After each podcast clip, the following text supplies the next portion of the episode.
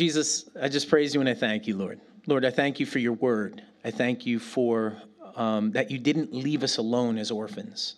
That, Lord, you even have that heart in you um, that Jesus spoke of with Israel, where he said he, he wanted to uh, put them under his wings like a mother hen and protect them. So, Lord, you also understand a mother's heart, Lord, because you're the one that made it, made a mother's heart.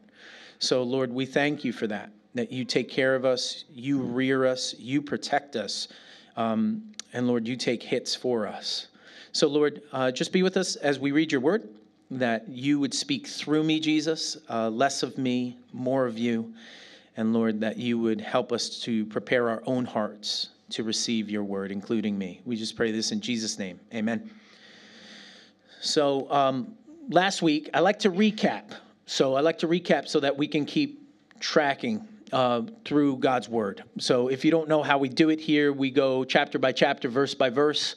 Uh, we've been going through the Bible. Once in a while, I'll bounce to a different book, but we try to finish that book out and then we bounce back. So, if you've been with me uh, since I started teaching, I started in Genesis.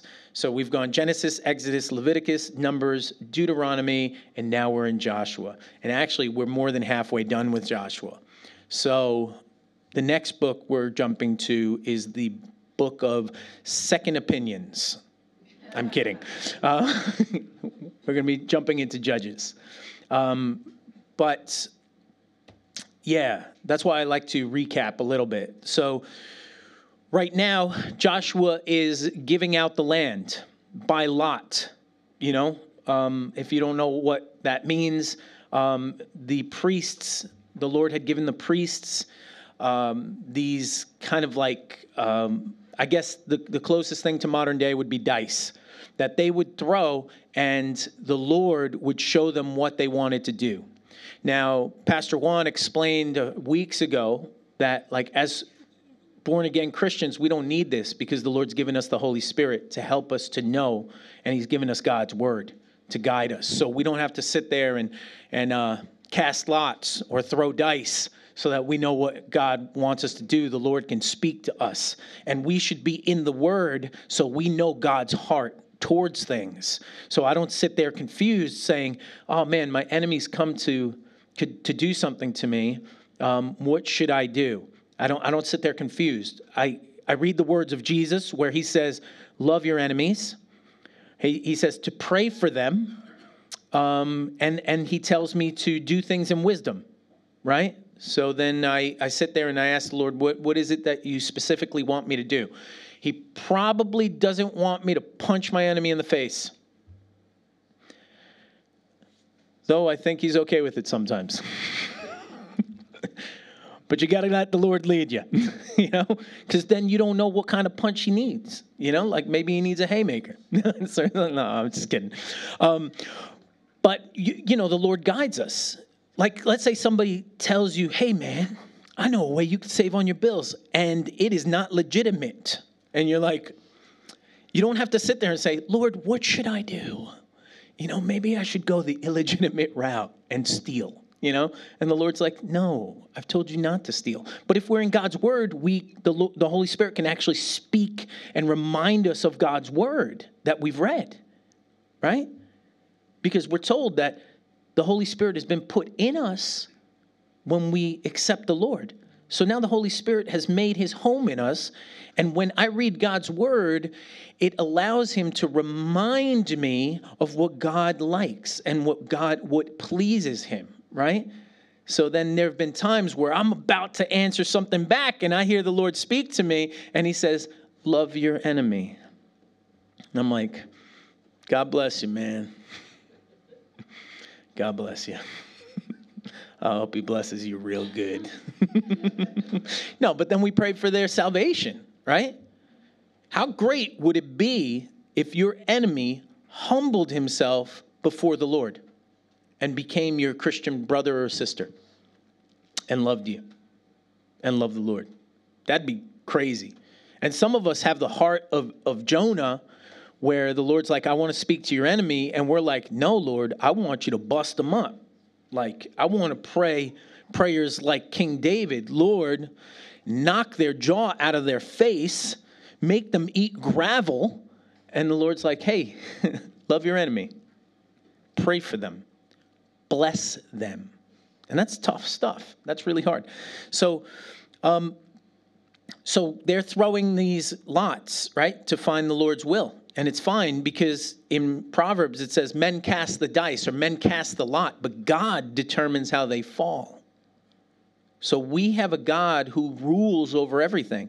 So he told them, listen, only the priests and the leaders can cast these lots, and I will tell them what to do. And they were dividing up the land right? So now we're up to the division of the descendants of Joseph, and we saw that half of the tribe of Manasseh was on the other side of the Jordan.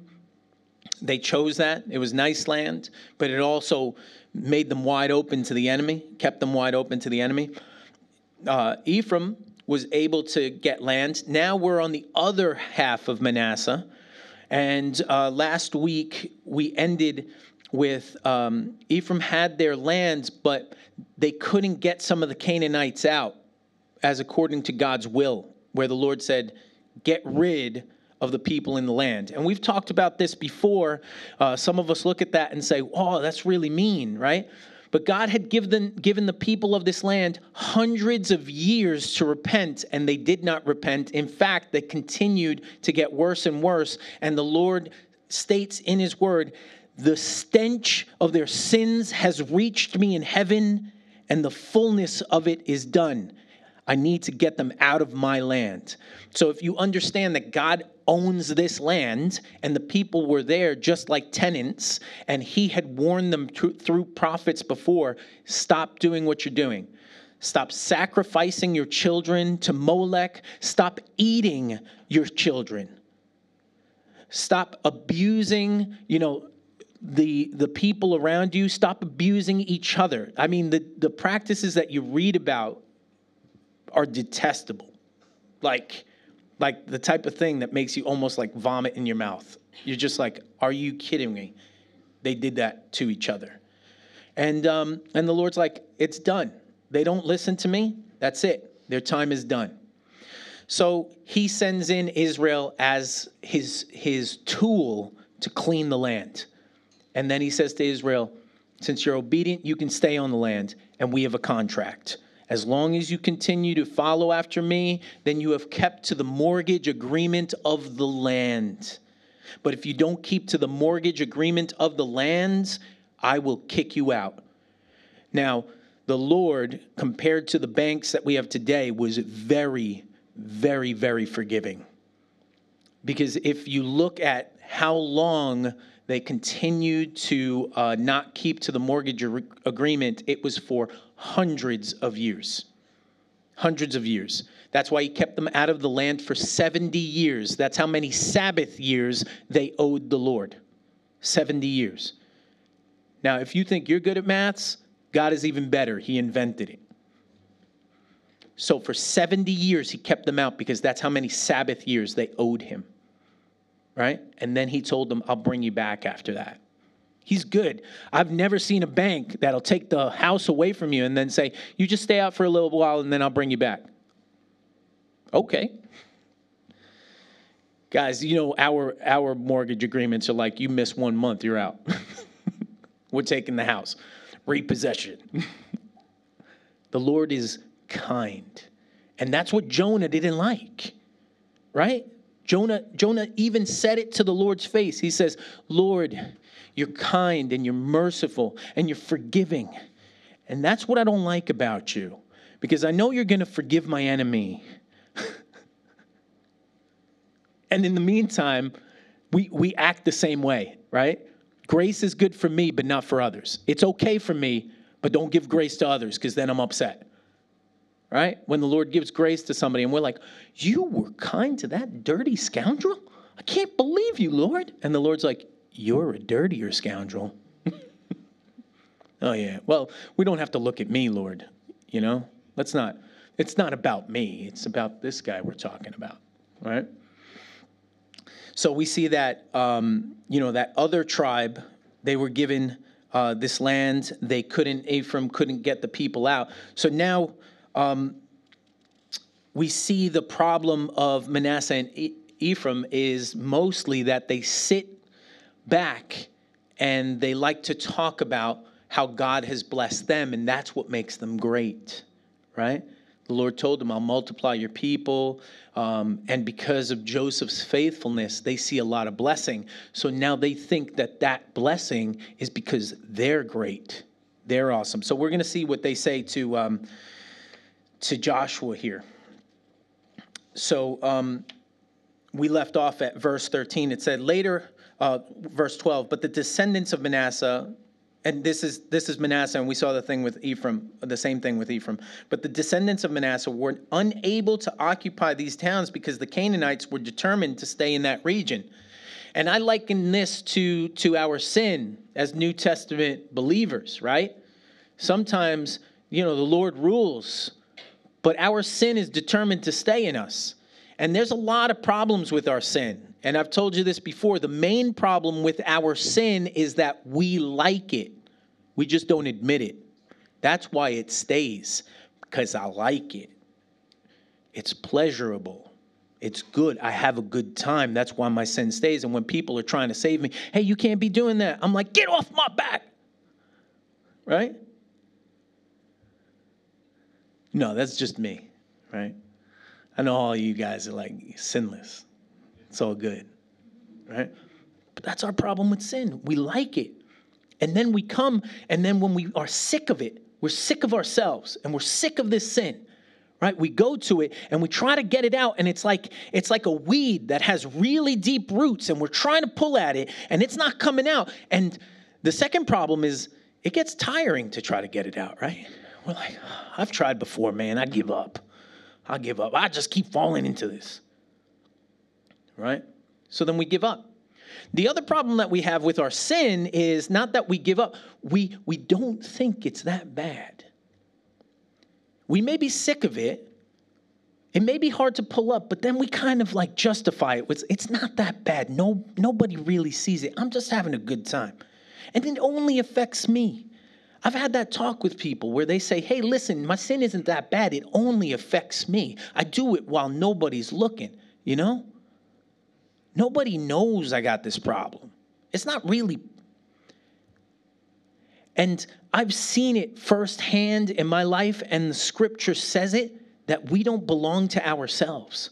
Actually, everything that we do, whether good or evil, affects the loved ones around us, and it's almost like a ripple pool. And I've told you before, I saw it with my daddy.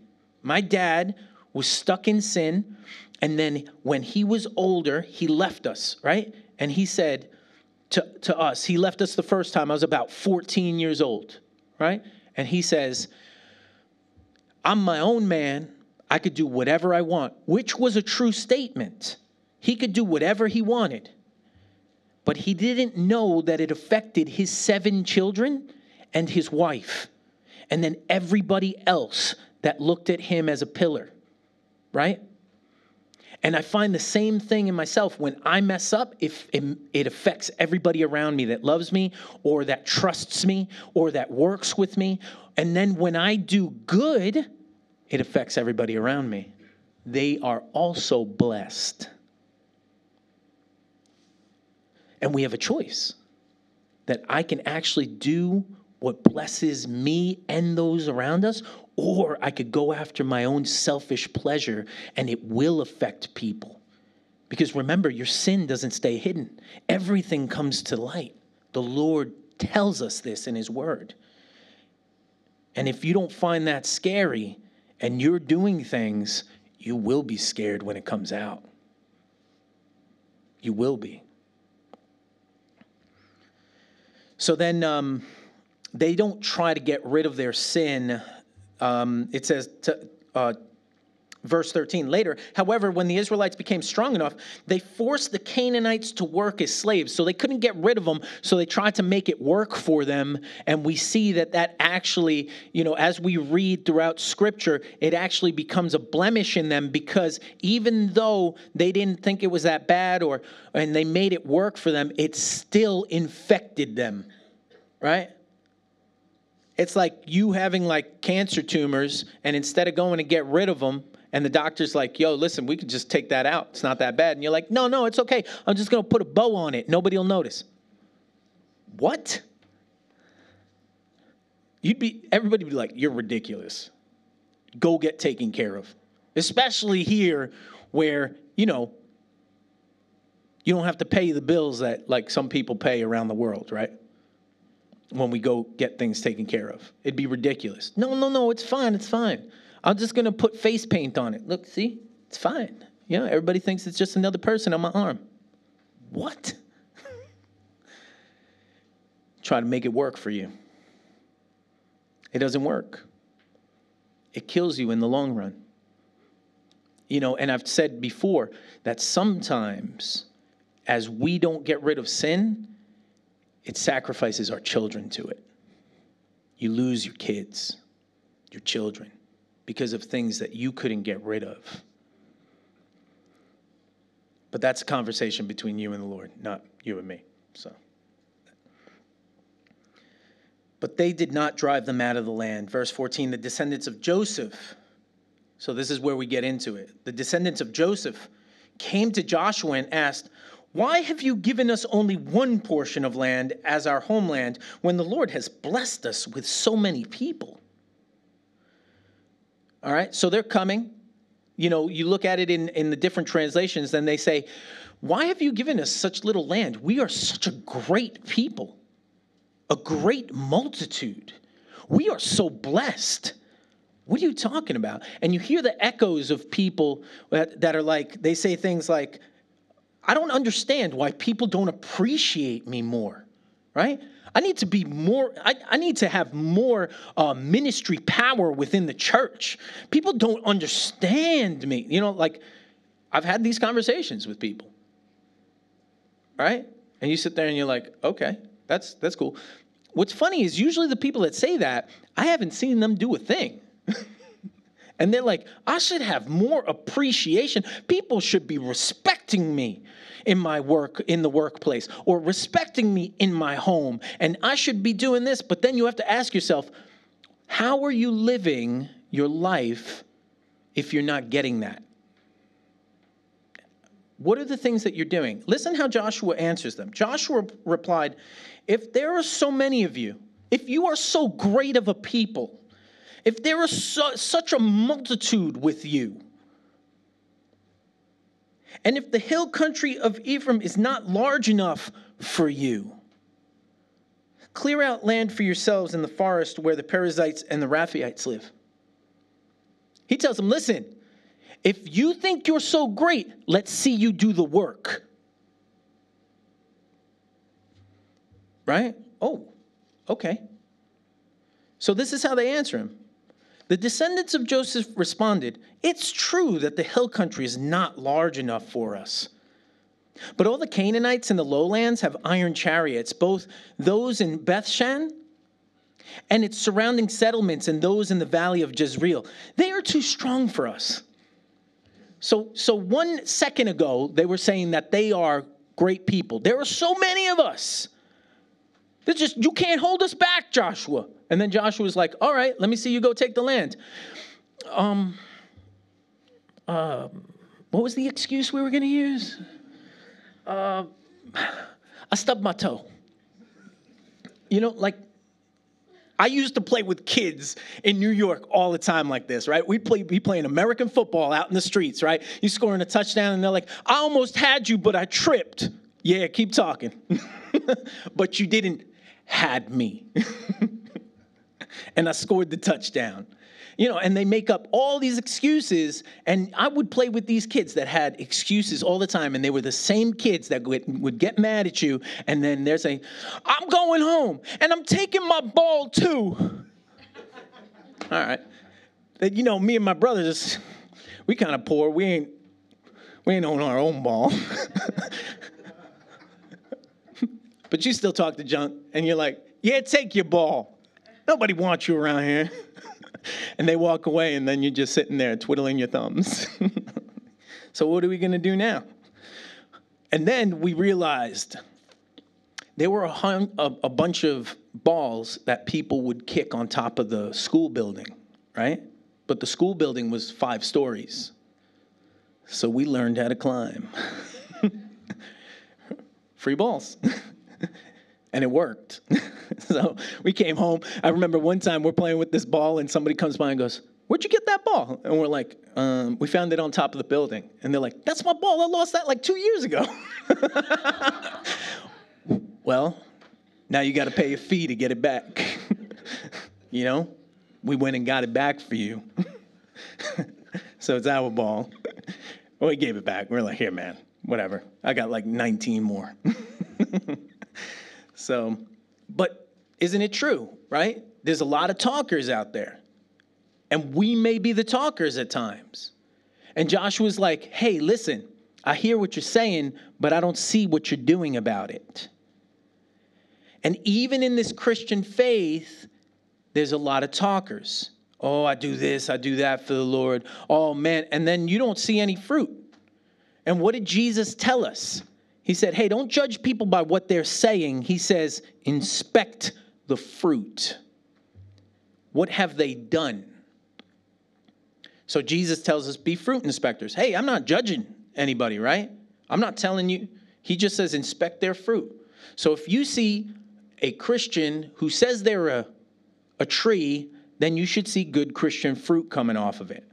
You should see what they've done. You should see people that have been blessed by what they've done. You should see um, the Lord's blessings in their lives. I'm not saying it's going to be perfect because you come inspect my life, you're going to see, like, yeah, sometimes Dave messes up.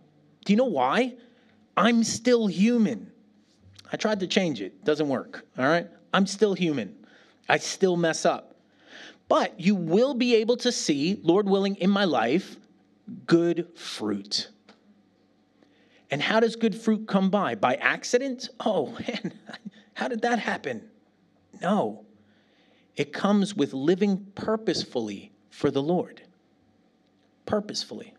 It comes with allowing the Lord to work in your life, the Holy Spirit to like really fertilize around you, being obedient when He tells you to get those sins out of your life and you try hard and, and there's still things i'm working on to try to get out of my life to uproot it. And sometimes i get tired too and i'm like man but i need the, the help of the lord to help me to do it. And there are times of victory. So we can walk in that victory and say you have done this lord.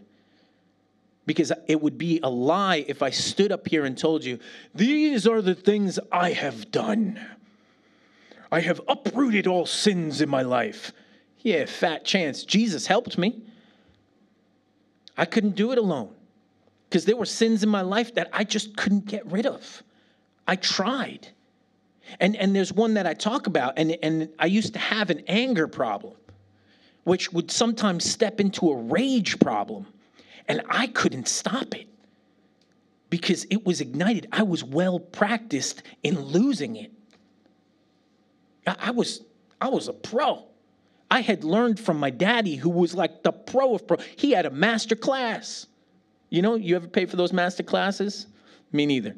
But my dad could have taught a master class on raging out, right?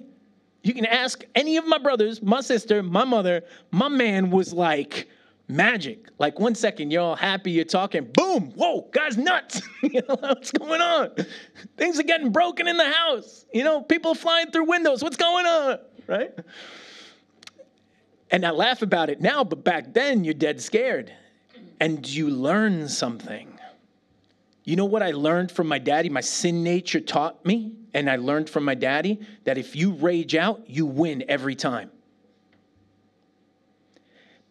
But you don't really win. You think you win because nobody's willing to go in to talk, have the hard chat with you. You actually stop growing, you stop maturing. And that's what the Lord showed me. Dave, you have a roadblock that you've made in your life because nobody can speak to you about meaningful and important things that you need to grow about because you have no self control. You just get angry when people talk to you about it. instead of saying, Let me hear the truth that is being spoken so that I can change, so that I can, I can sit there and please you, Lord. And once I was able, I mean, it, it was hard. It was very difficult, but the Lord began to help me. So today, if you come to talk to me, not today, but you know, in today's times, you come and talk to me and, and I don't rage out, the Lord is helping me. I'm all right. I remember one time I wasn't standing here, I was back there, and this guy was just yelling in my face. And my brothers were here, and they said, Why was that guy yelling at you? And I left chuffed because I was like, I didn't lose it. I was cool, guy spitting in my face, and I'm all like, the whole time I'm like, Jesus, help me. I don't even know what he's saying. Jesus, help me. Help me, Jesus.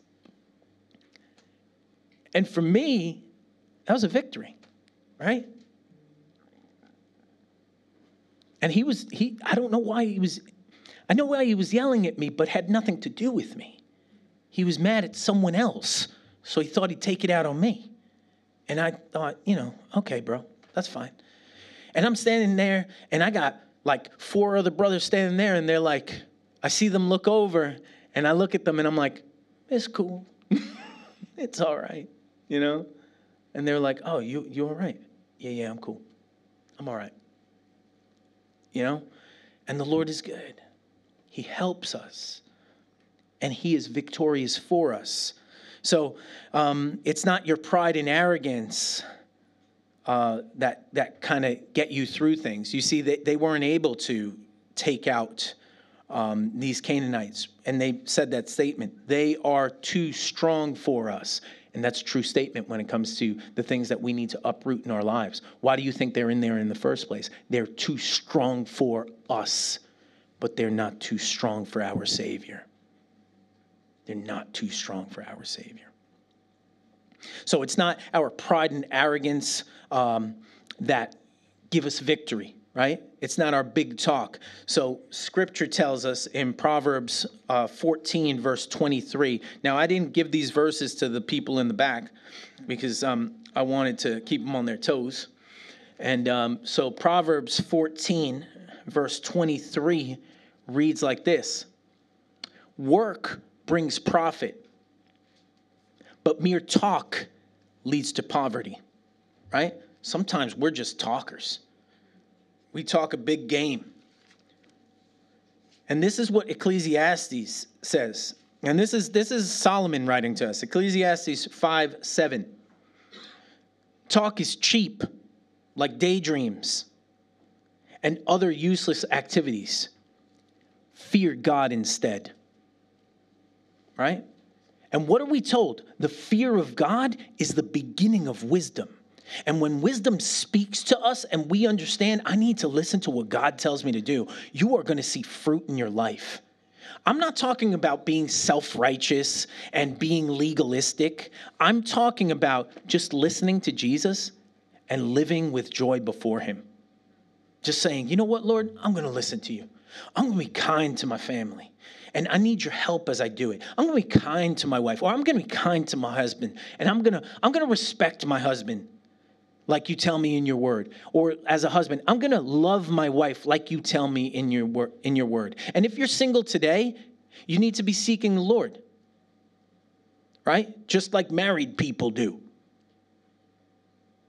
Just like married people do. You need to be seeking the lord and there's something, there, there was wisdom that was given to me before I ever met um, Claire and, and anything. I was working in ministry, and this guy said to me, he said, uh, Hey, or to my brothers and I, he said, Hey, are any of you guys married? And we said, No, none of us are married. He goes, Okay, look, listen. You need to find yourself a wife that will double your ministry. Because if she doesn't double your ministry, she will cut it in half and then disqualify you. Well, if you put it like that, I ain't looking for nobody. you know what I mean? I'm like, wow. But what he was saying was, you need to be equally yoked. Right? equally yoked. So as you're working, your co laborer is there with you and you're working hard. But if you have somebody that does not want to work with you and you're like, oh, I love you, I love you, guess what's going to happen? The work is going to stop because you're going to have to go tend to your, your coworker all the time. Not tend to them, but like try to convince them to actually, hey, come on, let's, let's work. Come on, let's do this. But when you find, that's why the scripture says, when a man finds a wife, he has found a, a, a blessing from the Lord. He has found a beautiful thing when he's found a competent wife. And then we find in Proverbs 31, this, is for all the men out there. Proverbs 31 tells us that there's a job that the wife did, right? And she allows her husband to sit at the gates with the elders. Because if she didn't want to allow him, she could make her life like it said, uh, his life like it says in Proverbs. A nagging woman is like a, a constant drip. It is better for the man to live in the corner of his roof than to be with her. Whoa! you, know? sometimes you know, my wife does not nag me. I praise the Lord for that, right? She does not nag me. She just gives me that look. right? The look that's like, you kidding me? you kidding me? You just bought another car. You kidding me? No, no, I'm just kidding. No, I didn't do that. that's uh, that's tomorrow. Um, so,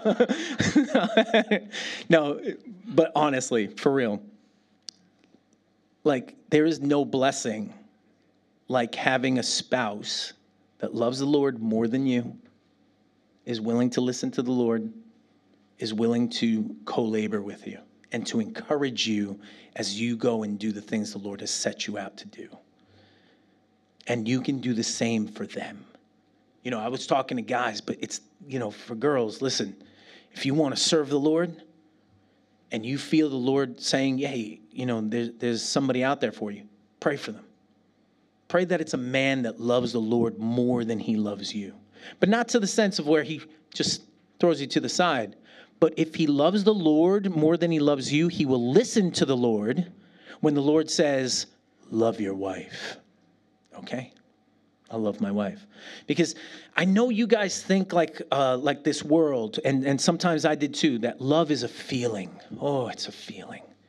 Love is a choice.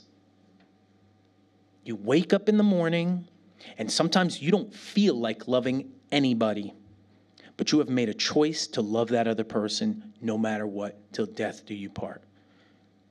So you have two choices either be obedient to the Lord and love that person or start plotting their death.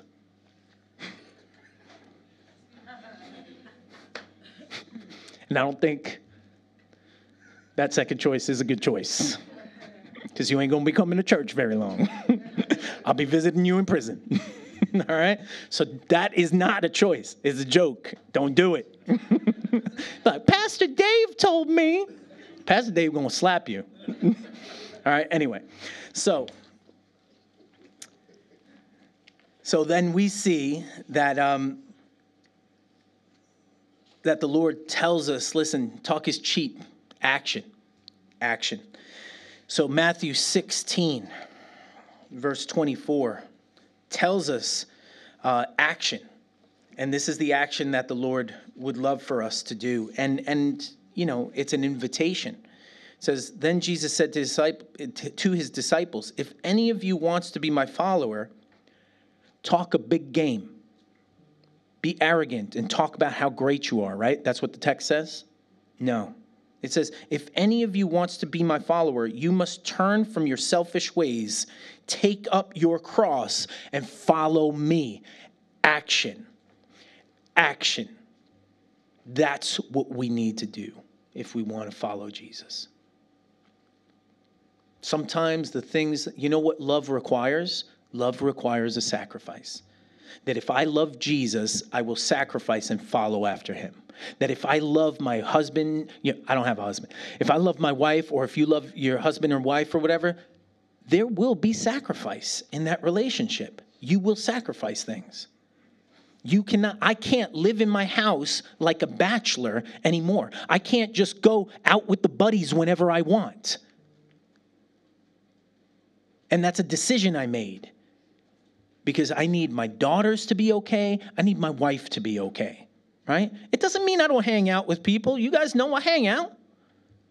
But I hang out when it's all good. When, you know, when I know she's cool, like it's good. And then you might trick yourself and say, well, my wife and I have a different arrangement. And the arrangement is you just live your selfish life and leave her to the dogs. That might be your arrangement. That's a stinky arrangement. You need to live your life before the Lord so that you know you're right before Him and He will bless your path. And I'm not talking about money and wealth and all these things, I'm talking about solid, good relationships. I'm talking about that when you do make money, you don't squander it because you're making right decisions. I'm talking about when you have children, you're starting to build them up so that they could be strong men and women that follow after the Lord. Beautiful things in your life. So, we come to this point where um, I lost my I lost my uh, my text here. There we go. No, that's not it either. there it is. So we come to this point where the descendants respond and they're like, "Hey, man, like you're right, but we can't beat these guys." Uh, so it's not our pride and arrogance, but our believing in the Lord that gives us victory and expands our borders, right? When I believe the Lord and I walk with Him, He is victory for me. He's the one that helps our ministry to grow. He's the one that leads us in places. I can't sit there and say, I did it. I did it. No, just like my little brother reminded me, and I've said this before, that when we do something good in life, it means that we started to listen. Right? Whether you're doing great in business, whether you're doing great in, in your home life or whatever, all you have done is you have learned to listen to wisdom. Right? Because we know that there are crooked ways to make money, right? Illegal ways to make money. And this is what I've seen. Listen, I've known drug dealers, I've known mafia people, I've known them all, right? And some of them are still alive. And most of them don't have the money that they used to. Because fast money goes fast, it's gone. There's no wisdom in it. And the Lord says that with a fool, his money is soon departed, like putting money in pockets with holes. So, your talking doesn't accomplish things, but your humble talk and walk with the Lord, that's what gets you places. Then Joshua said to the tribe of Ephraim, Ephraim and Manasseh, the descendants of Joseph, Since you are so large and strong, you will be given more than one portion. And, and he reiterates what he just told them. He says, I will give you another portion. And it's going to be the portion I just told you I'll give you, and you need to go do the work to go get it. Okay? It's not going to be a free game for you. You got one portion for free. Now, the other portion is going to require work, but he doesn't come down on them. And I see the Lord's heart in Joshua.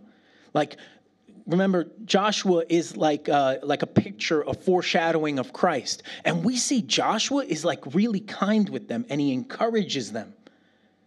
Just like when um, if you remember do you remember when jesus is preaching and, and john the baptist is in prison? And john the baptist sends some of his disciples to go ask jesus if he's really the one after John had made that proclamation before everybody, uh, and he said, I see the Lamb of God, the spotless Lamb of God that takes away the sin of the world. And then he baptizes Jesus, and he knows who Jesus is. And he says, This is the Messiah, the one I have no right to even tie his sandals, right? But but right now he's he's disillusioned. He's come to a hard time. He's in prison. And John knows it might be the end for him, which we find out later it was the end for him. He was beheaded and his head brought to brought to the queen and her daughter on a silver platter. So John before this happens, he says, "Go ask Jesus if he's really the one." I just I don't know, I, things have gotten hard and hope is fleeting. And you know what Jesus says to him? He doesn't say, hey, go back to John and tell him to man up. Jesus doesn't say that. He doesn't say, go back to John and tell him to stop being such a doubting Thomas, even though Thomas hasn't doubted me yet. I know what's going to happen, and he's going to be a doubting Thomas. Anyway, I'll talk to Thomas about that later. You know, that's not what Jesus said. You know what Jesus said? Go tell John that what's written in prophecy is being fulfilled. Go set John's heart at ease. Go tell him. And then when they're walking away, he says, You know, John the Baptist, anybody, he is greater than anyone born of woman. Okay, that would be everyone, right? And then Jesus says, But the least in my kingdom is greater than John. That's huge. But he encourages John. We see the, the heart of the Lord there. He encourages John when John is a bit, he's like disillusioned, doesn't have much hope. And he tells John, pick up his head. He's done, he's done good. So we see Joshua here, and Joshua treats them the same way. He says, Then Joshua said to the tribe of uh, Ephraim and Manasseh, the descendants of Joseph, Since you are so large and strong, you will be given more than one portion. The forests of the hill country will be yours as well. Clear as much of the land as you wish and take possession of its farthest corners. And you will drive out the Canaanites from the valleys too, even though they are strong and have iron chariots. He doesn't say, You bunch of babies, right? That's what I would say, right? If, if somebody comes to me, oh, I want more. I'm like, you want more? Go get more. And they're like, yeah, but it's tough. I'm like, you're a baby, right? Go home and cry to your mama. what are you talking about? You want more, but you can't get more, right? It's like when I've, I've had um, uh, people with money, right? Like I've heard them say, like, I know this guy, right? And uh, a missionary came to him, and I know this guy. He makes money, right? He makes he makes money, like more than a million a year. And the missionary came to him and said, "Oh, um, would you be able to give to this this thing I'm doing? Uh, I just need like, I, guys, it was like a couple hundred pounds." And you know what the person said to them? He said, Why don't you get a job like I do and make your own money?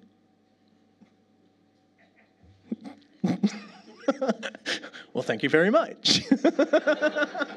you know, like, and I'm like, and I, I, I was like, Are you sure you should have said that to them? I don't know. And he's like, I work hard for my money. And I'm like, Yeah, bro, like, give to the needy, man. Like the person is actually going out there and telling people about Jesus. Now, this guy is not a Christian, you know? And he's like, yeah, that's great. I don't care. Uh, okay. All right. That's not how Joshua spoke to them. Joshua said to them, I understand, but you can be strong and you can do it. And this is what Joshua knew with the Lord's help you can be obedient to carry out what He has set before you with the Lord's help. The forests of the hill country will be yours as well. Clear as much of the land as you wish and take possession of its farthest corners. And you will drive out the Canaanites from the valleys too, even though they are strong and have iron chariots. He says, Listen, I know the struggle is real. They have iron chariots, you do not. They are strong. They have bronze swords. They have fighting armor. You don't. But you could take them out. And we know that we stand here today, and the enemy that we go out there and we tell people about Jesus, and the enemy presses us, tries to press us back, and he tries to oppress us, and he tries to do every type of pressing he can do but you can be victorious with Jesus. It's not our arrogant talk that gets things done. but it's our humble walk with the Lord as we press on with Him. Let's pray. Lord Jesus, thank you for your word. Thank you for your encouragement, Lord. We ask that your Holy Spirit would help us and empower us to live this life for you, Lord, to be obedient to what you ask us to be. Not to live arrogant in our lives, to say, I have done it, but instead to turn and say, Lord, I know you have done it for me. Thank you. Lord, we praise you and we thank you for your word. We pray this in Jesus' name. Amen.